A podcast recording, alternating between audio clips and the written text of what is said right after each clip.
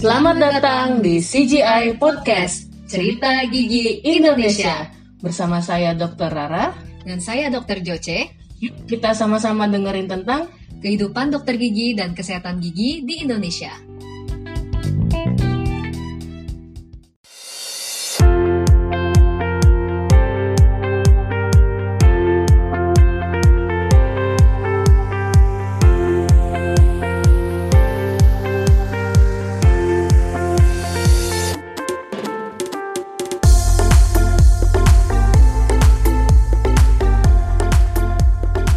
Halo semuanya, kembali lagi bersama saya Dr. Joce dan juga rekan saya Dr. Rara di CGI Podcast. Hai, apa kabar semua? Halo, jadi teman-teman uh, yang udah dengerin podcast kita yang sebelum-sebelumnya dan masih tune in buat podcast ini, uh, thank you banget udah kasih support dan masukan juga buat podcast ini ke depannya ya. Nah, di episode sebelumnya kita udah bahas banyak banget tentang pentingnya uh, teman-teman memeriksakan gigi secara rutin ke dokter gigi. Nah, hari ini kita akan bahas tentang bagaimana caranya perawatan gigi di rumah karena perawatan gigi di rumah itu juga tidak bisa uh, kita lewatkan begitu saja. Jadi teman-teman juga tidak hanya mengandalkan dokter gigi dalam merawat kesehatan gigi dan mulut kalian, tapi perawatan gigi di rumah kalian juga harus benar-benar uh, tepat gitu ya. Nah, dari sikat gigi yang dipilih, pasta gigi yang dipilih, atau mungkin dari cara dan juga waktu yang tempat menyikat gigi itu kapan sih sebenarnya? Nah, hari ini kita akan bahas bareng-bareng bersama saya dan juga Dokter Rara.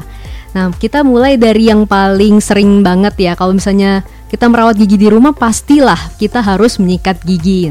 Nah, kalau dari Dokter Rara, tips-tipsnya menyikat gigi itu gimana sih dok? Sebenarnya yang paling tepat yang kita bisa sharein ke teman-teman podcast kalian. Oke, ya pertama-tama pasti uh, durasi ya, durasi itu harus dua kali sehari minimal. Itu minimal karena uh, kalau kita nggak sikat gigi sama sekali ntar bau dong. Terus uh, ini sih, nah, maksudnya uh, dua kali sehari tuh kayak gimana gitu? Dua kali sehari tuh ya setelah makan dan sebelum tidur. Setelah makan pada saat pagi. Jadi yang benar itu adalah pada saat kita bangun kita makan pagi, kemudian kita sikat gigi. Bukan kita bangun, kita sikat gigi, terus kita makan.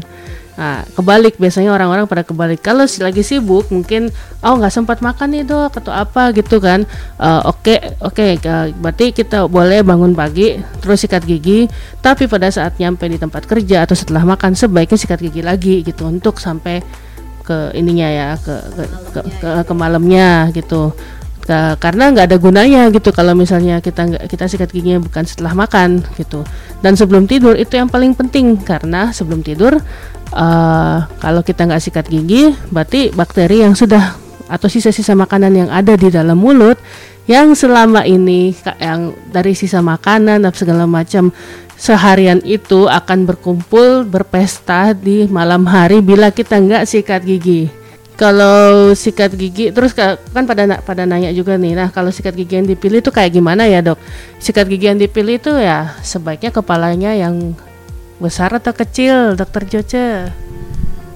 Biasanya sih kalau misalnya uh, sebaiknya memilih sikat gigi itu ukurannya disesuaikan sama ukuran mulutnya. Uh, kebetulan kan kalau aku misalnya uh, mulutnya kecil gitu ya jadi aku nggak bisa pakai kepala sikat gigi yang besar karena pernah aku coba itu malah jadi ngeluk ngelukain gusi sekitar atau yang uh, bagian dalam mulutnya yang uh, itu jadi kayak sakit gitu jadinya. Oke, jadi sebenarnya uh, walaupun mulut kita besar atau kecil, sebenarnya sebaiknya sih yang yang ukurannya yang kecil aja ya. Kecil. Malah biasanya saya menyarankan para pasien itu untuk memakai sikat gigi anak-anak aja. Kenapa? Karena uh, kalau sikat gigi yang kepalanya gede, dia tidak akan bisa menjangkau sudut-sudut mulut yang lumayan dalam ya, apalagi bagian-bagian yang kalau gigi-gigi geraham bungsu kita udah tumbuh, nanti dia akan uh, tidak tidak bersih uh, sempurna. Ketika tidak bersih sempurna akan bolong. Kalau kita pakai yang kecil, dia jauh lebih lebih bisa menjangkau gitu. Terus habis itu kita tentu saja memilih yang bulu sikatnya sebenarnya yang halus jangan yang keras sebenarnya ada sih pilihannya ada yang hard medium sama soft uh, saya malah biasanya memilih yang super soft kalau bisa Kenapa? Supaya uh, bulu sikatnya tidak melukai gusi gitu. Nanti ada sariawan dan segala macam. Kan kasihan gitu kalau gara-gara sikat gigi sariawan nanti nggak mau sikat gigi lagi. Nah terus uh, ganti sikat gigi selalu tiga bulan sekali. Kalau uh, atau ya lihat aja sih kalau misalnya sikat giginya bulunya udah mekar-mekar, udah kayak sikat WC sebenarnya, ya udah silahkan diganti ya. Ada beberapa sikat gigi juga yang uh, membuat indikator warna biru di tengah sikatnya itu juga bisa dicek. Biasanya juga uh, dia akan uh, tadinya penuh warnanya indikatornya kemudian jadi setengah bahkan hilang. Nah kalau udah setengah itu artinya saatnya untuk menyikat gigi diganti maksudnya sikat oh, iya, giginya. Iya, sorry, saatnya untuk diganti. Ah, kenapa sih? Iya, betul. Jadi eh, itu ada indikator untuk merek-merek tertentu kali ya dok. Tapi ya secara keseluruhan bisa dilihat kondisi sikatnya. Kayaknya kalau misalnya udah nggak optimal ya diganti aja daripada nanti kita sikat-sikat tapi malah nggak maksimal gitu ya. Iya, ya kalau misalnya bulunya udah jelek terus uh, dipaksakan untuk sikat gigi, yang pasti itu nanti uh, gusinya akan uh, iritasi. Terus akan ada sariawan-sariawan tambahan. Padahal uh, belum buat yang cewek mungkin belum masanya nih harus sariawan. Kok sariawan gitu? Gitu. Terus selain sikat gigi kita juga pakai pasta gigi. Kalau zaman dulu pakai arang ya. Atau pakai ini uh, batu bata katanya yang dianjurin ada. Ya, ada jadi uh, kalau pakai kalau sekarang kan pasta gigi uh, kita cari yang mengandung fluoride gitu. Untuk membantu memberikan pertahanan kepada lapisan terluar gigi atau bisa dikenal dengan email. Bukan email ya kalau email tuh surat elektronik. Beda bacanya ya? beda bacanya. Jadi supaya tahan terhadap uh, serangan-serangan serangan-serangan yang tidak diinginkan. Bakteri dari sisa, makanan bakteri dan macam-macam uh, gitu terus ukurannya jangan gede-gede gitu Oh ya, pasta gigi juga uh, bagusnya cari yang tidak mengandung SLS atau deterjen. Itu bisa membuat mulut jadi kering. Nah, makanya teman-teman kalau misalnya ke department store atau ke apa ya ke ini minimarket atau apa dilihat juga ingredientsnya. Apakah ada SLS-nya terus carilah yang mengandung fluoride-nya juga. Terus tadi un, tadi udah dokter Iras uh, singgung juga kalau misalnya ukuran dari pasta giginya itu pas kita taruh di sikat gigi itu jangan terlalu banyak gitu. Kalau bisa ya seukuran sebiji jagung gitu ya karena yang pertama sebenarnya uh, sedikit pasta gigi saja itu sudah cukup maksimal sebenarnya untuk membersihkan uh, satu rongga mulut kita gitu. Dan yang kedua apa dok? Hemat ya dok ya.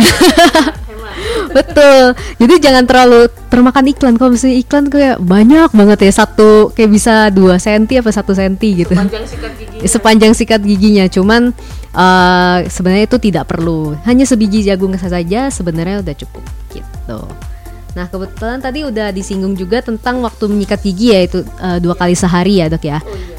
Mm -mm. Tapi sebenarnya uh, kalau misalnya kita habis makan itu boleh langsung disikat gigi itu nggak sih dok? Kalau misalnya lagi buru-buru misalnya kayak gitu dok? Uh, apa ya, sebaiknya tunggu 30 menit ya, jangan langsung gosok gigi uh, karena suasana mulutnya masih asam gitu. Sehingga kalau apa namanya langsung diberi gaya mekanik dari sikat gigi jadi tidak baik buat lapisan terluar gigi itu. Atau si email. Email bukan email. Email bukan email.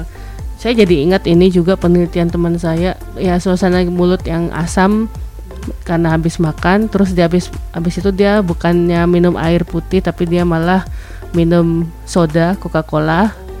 Terus kemudian asam itu pH-nya akan jadi lebih turun lagi dia lebih asam lagi uh, dan bertahan hingga 2 jam.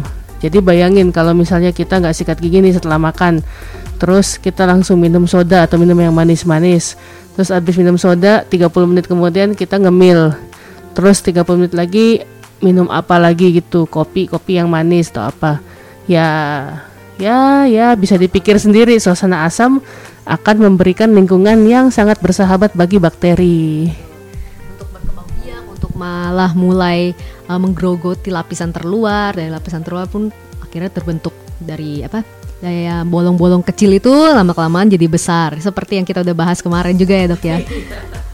Nah kalau gitu sekarang uh, tadi teman-teman udah tahu gimana cara memilih sikat gigi dan juga pasta gigi yang benar.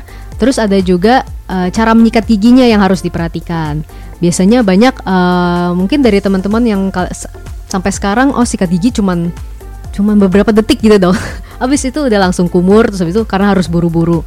Nah, itu sebaiknya uh, luangkanlah waktu kurang lebih dua menit lah gitu ya untuk merawat gigi anda sendiri gitu. Jadi tidak berarti harus slow motion ya cara sikat giginya. Iya bukan bukan gitu. Maksudnya uh, dalam dua menit itu benar-benar kita fokuskan kepada eh, bagian-bagian gigi kita supaya kita bisa membersihkan secara lebih menyeluruh gitu. Nah itu juga ada cara menyikat gigi yang baik dan benar. Uh, yang bisa saya simpulkan biasanya cara menyikat giginya itu yang pertama itu kan kita pasti bersihkan dulu bagian yang paling yang dalam gitu ya tempat kita untuk mengunyah bagian permukaan kunyahnya itu kan kita pasti sikat baik atas maupun bawah. Jangan atas doang nanti. Nanti yang bawah malah nggak kesikat juga ya sama aja gitu. Pokoknya atas dan bawah itu harus dapat perlakuan yang sama. Kemudian bagian uh, yang dekat dengan lidah kemudian tentunya bagian permukaan yang pada saat kita menyengir gitu misalnya di kaca kita bisa sambil lihat kaca gitu uh, biasanya kan kita ada juga yang paling sering salah nih orang dok uh, dia sikatnya itu dari kiri ke kanan jadi digosok gitu. Mm -mm, digosoknya itu nggak boleh sebenarnya itu sangat sangat uh, tidak disarankan. Bahkan kalau bisa jangan dilakukan kalau misalnya sikat gigi dari kiri ke kanan yang digosok seperti itu itu malah bisa merusak permukaan uh, lapisan terluar email dari gigi apalagi di bagian yang dekat dengan gusi atau kita namakan leher gigi ya. Karena di situ lapisan emailnya itu paling tipis gitu. Bagian email yang di giginya itu bagian lehernya itu paling tipis. Makanya kenapa ada beberapa orang-orang yang salah menyikat? Dia di bagian servikal uh, di bagian servikal atau di bagian leher gigi leher giginya itu jadi kropos jadi terkikis gitu. Akhirnya kenapa? Dikeluhkan oh aduh ini sensitif nih dok. Kalau misalnya minum dingin atau uh, makan makanan itu makan asam kok sensitif ya. Terus pas dilihat oh itu udah agak kropos atau coak di bagian situnya. Itu karena sikat giginya yang salah. Makanya untuk menghindari itu sikat giginya harus dengan gerakan dari atas ke bawah jadi atau memutar biasanya. Jadi uh, dari kalau misalnya penyuluhan anak-anak kita selalu bilangnya dari gusi ke gigi gitu ya gerakannya. Dari merah ke putih ya merah ke putih. Nah itu kan uh, dari kecil juga sudah kita galakan gitu buat anak-anak juga. Lalu kalau bisa menyikat giginya itu tadi sambil lihat kaca, lihat cermin gitu. Jadi kita tahu arahnya yang benar atau ada bagian lain nggak yang belum tersikat ya gitu. Terus tadi jangan terlalu cepet-cepet juga, kurang lebih dua menit. Tapi iya, jangan terlalu keras banget atau semangat banget yang sampai kalau kedengeran suara sok sok sok sok gitu. itu uh, malah bisa merusak eh, lapisan email juga ya karena uh, kan namanya juga kita memberikan gaya mekanik gitu. Jadi uh, lakukan dengan lembut lakukan dengan menyeluruh dan tepat. Itu udah cukup banget gitu. kalau dokter uh, biasanya ditambah dental floss juga nggak dok? Kan biasanya ada yang nanya oh perlu nggak sih kita melakukan flossing? gitu. Kalau saya sih pasti, kalau saya pribadi malah saya juga pakai dental floss setelah sikat gigi. Kenapa? Karena kadang-kadang sikat gigi kan bulunya tuh nggak bisa menjangkau sela-sela gigi yang uh, memang uh, ya perlu dijangkau tapi nggak bisa dijangkau. Sempit ya, sempit atau mungkin ya, ya macam-macam lah alasannya. Mungkin dia juga nggak mau dijangkau, nggak sih? nggak begitu sih. ah, terus jadi offset pembicaraannya. Terus uh, ya jadi uh, misalnya uh, uh, kalau sela-sela yang seperti itu apalagi kalau gigi bungsu kita udah tumbuh biasanya masalah tuh karena gigi bungsu kadang-kadang uh, uh, tumbuhnya juga uh, agak miring atau mungkin miring atau dia agak sedikit ke pipi menyebabkan bagian sela gigi antar giginya itu juga sempit tapi daging suka masuk tuh di situ gitu. jadi uh, pakai floss itu paling enak paling bukan paling enak sih disarankan paling efektif dan tapi cara cara ngeflossnya mesti uh, tahu caranya uh, kadang kita menggunakan floss itu masukin di sela-sela terus habis itu ditarik lagi ke arah gigi Uh, yang benar tuh adalah memasukkan flossnya ke sela gigi, kemudian ditarik ke arah pipi. Jadi lebih Iya ke arah pipi. Jadi uh, di situ maka apa sisa-sisa makanan bisa keluar. Kalau dia kita tarik kembali ke arah gigi, ke arah permukaan gigi, tempat kita masukin flossnya, nah sisa makanannya tuh ada yang bisa keluar, tapi ada yang masih nyangkut di situ. Malah tambah nyangkut, tambah nyangkut, terus jadi susah, makin susah dikeluarin. gitu.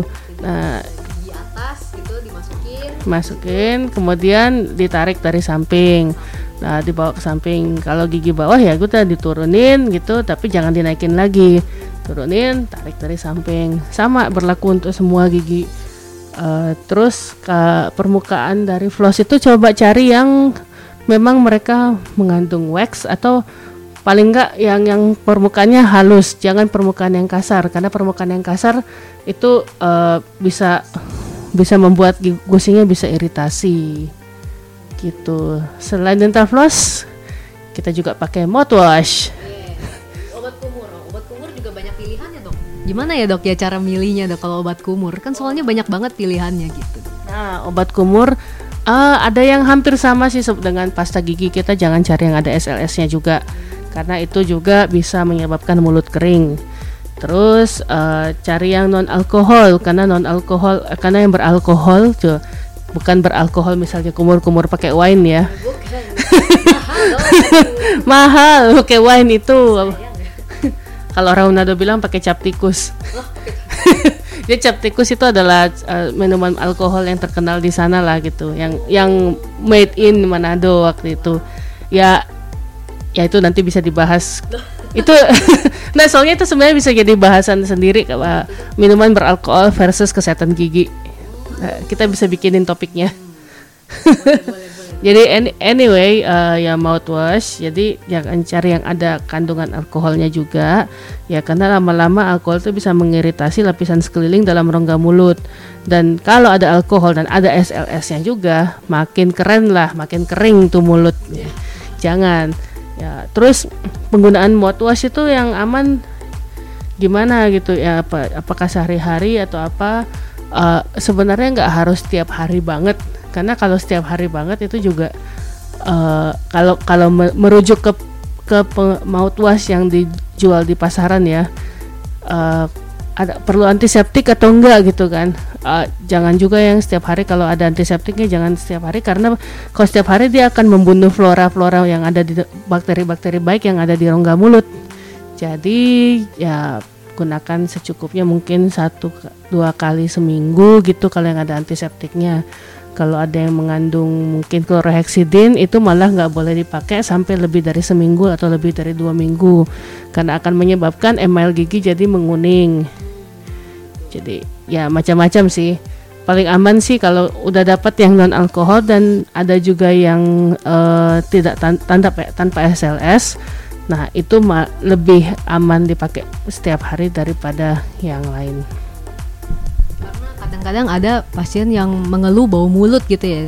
Dan mereka mengandalkan oh ya udah pakai mouthwash aja terus jadi pagi mouthwash, uh, siang mouthwash, sore mouthwash juga.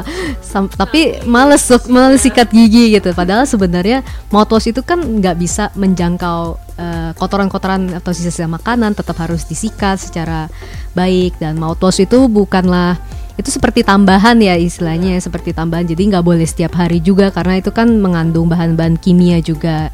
Uh, terus habis itu uh, kalau misalnya kita ada merasa oh kok mulut saya bau ya mungkin juga kita harus uh, consider sama lidah kita karena kan di lidah itu bisa juga terjebak uh, sisa makanan yang kecil-kecil atau ada bakteri-bakteri juga di situ. Nah, itu ada alat pembersih lidahnya, mungkin itu teman-teman bisa cari juga di toko-toko.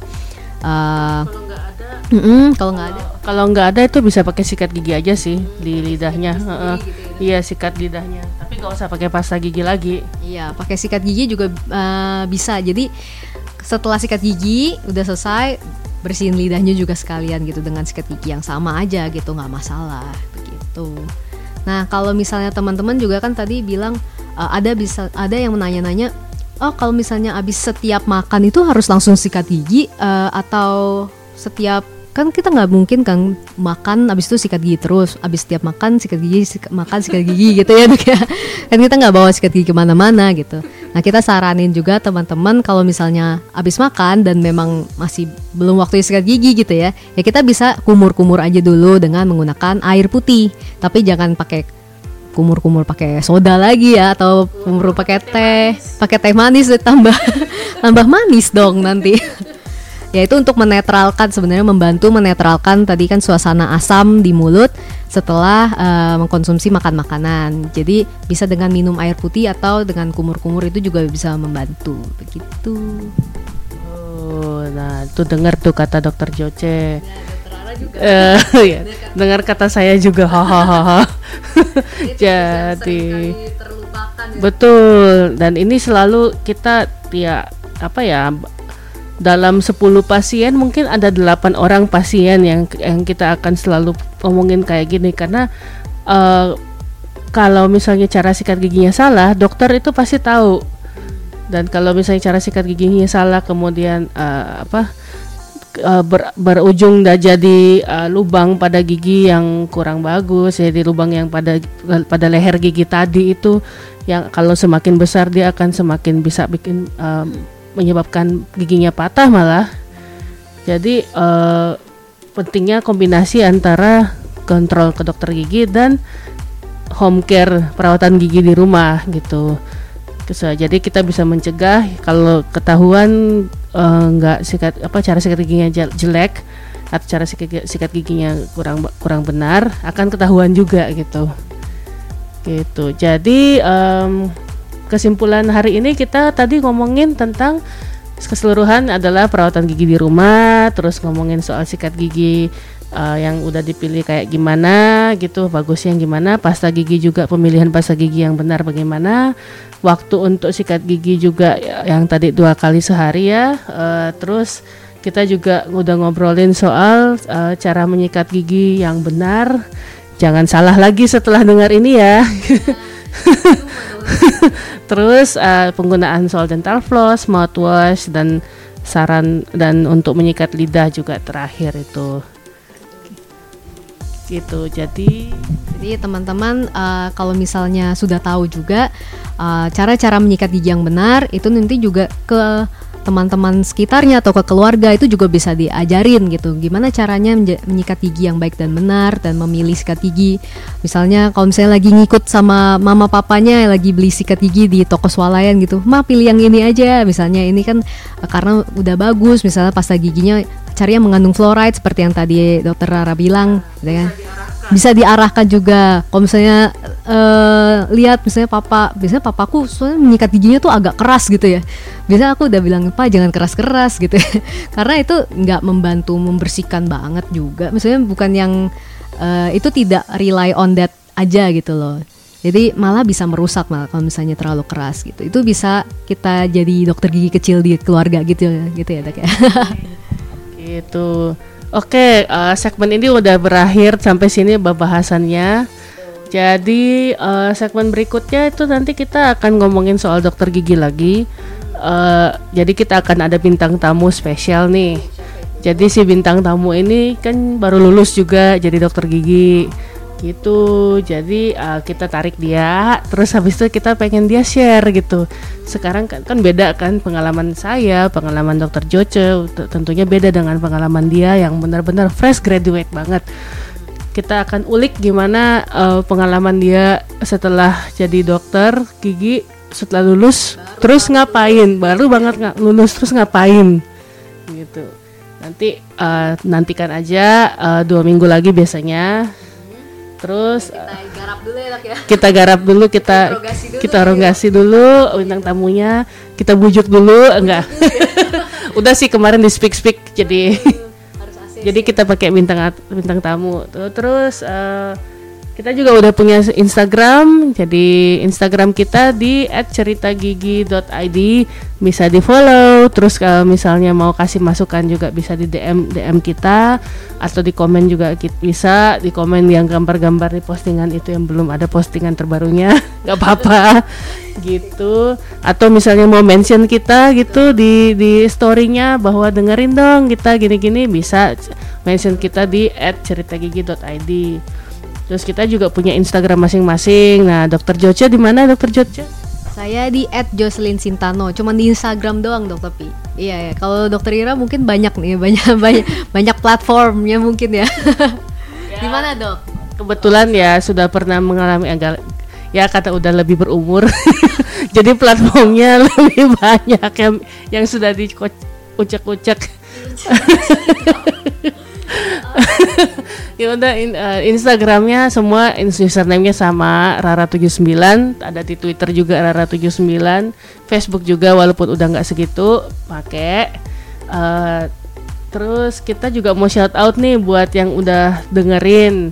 Uh, ada at Mary Pera yang pendengar setia kita. Terima kasih ya udah bantuin share podcast ini ke mana-mana Terus ada juga dari Ed Bergita Cynthia. Ini juga salah satu pendengar setia kita nih dok. Nih yang dari segmen satu kayak dari segmen nol bahkan nih dok ya. bantuin, share juga.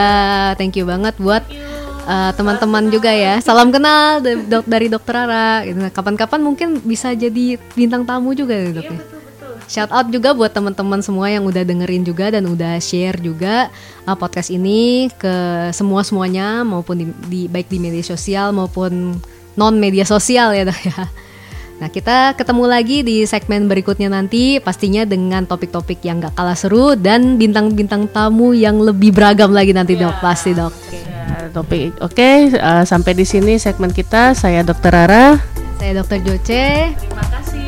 Terima kasih sudah mendengarkan. Dadah.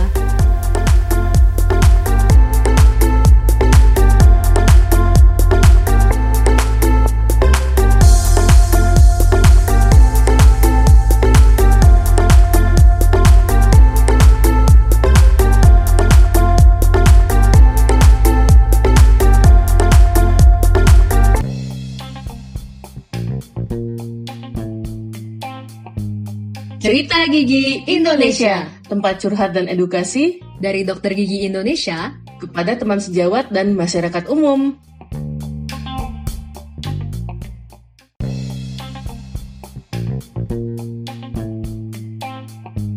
Kalau kamu suka podcast kami, subscribe atau follow dan share podcast ini kepada teman-teman kamu. Kamu juga bisa follow, komentar, atau kasih masukan tentang podcast ini melalui Instagram kami di @ceritagigi.id.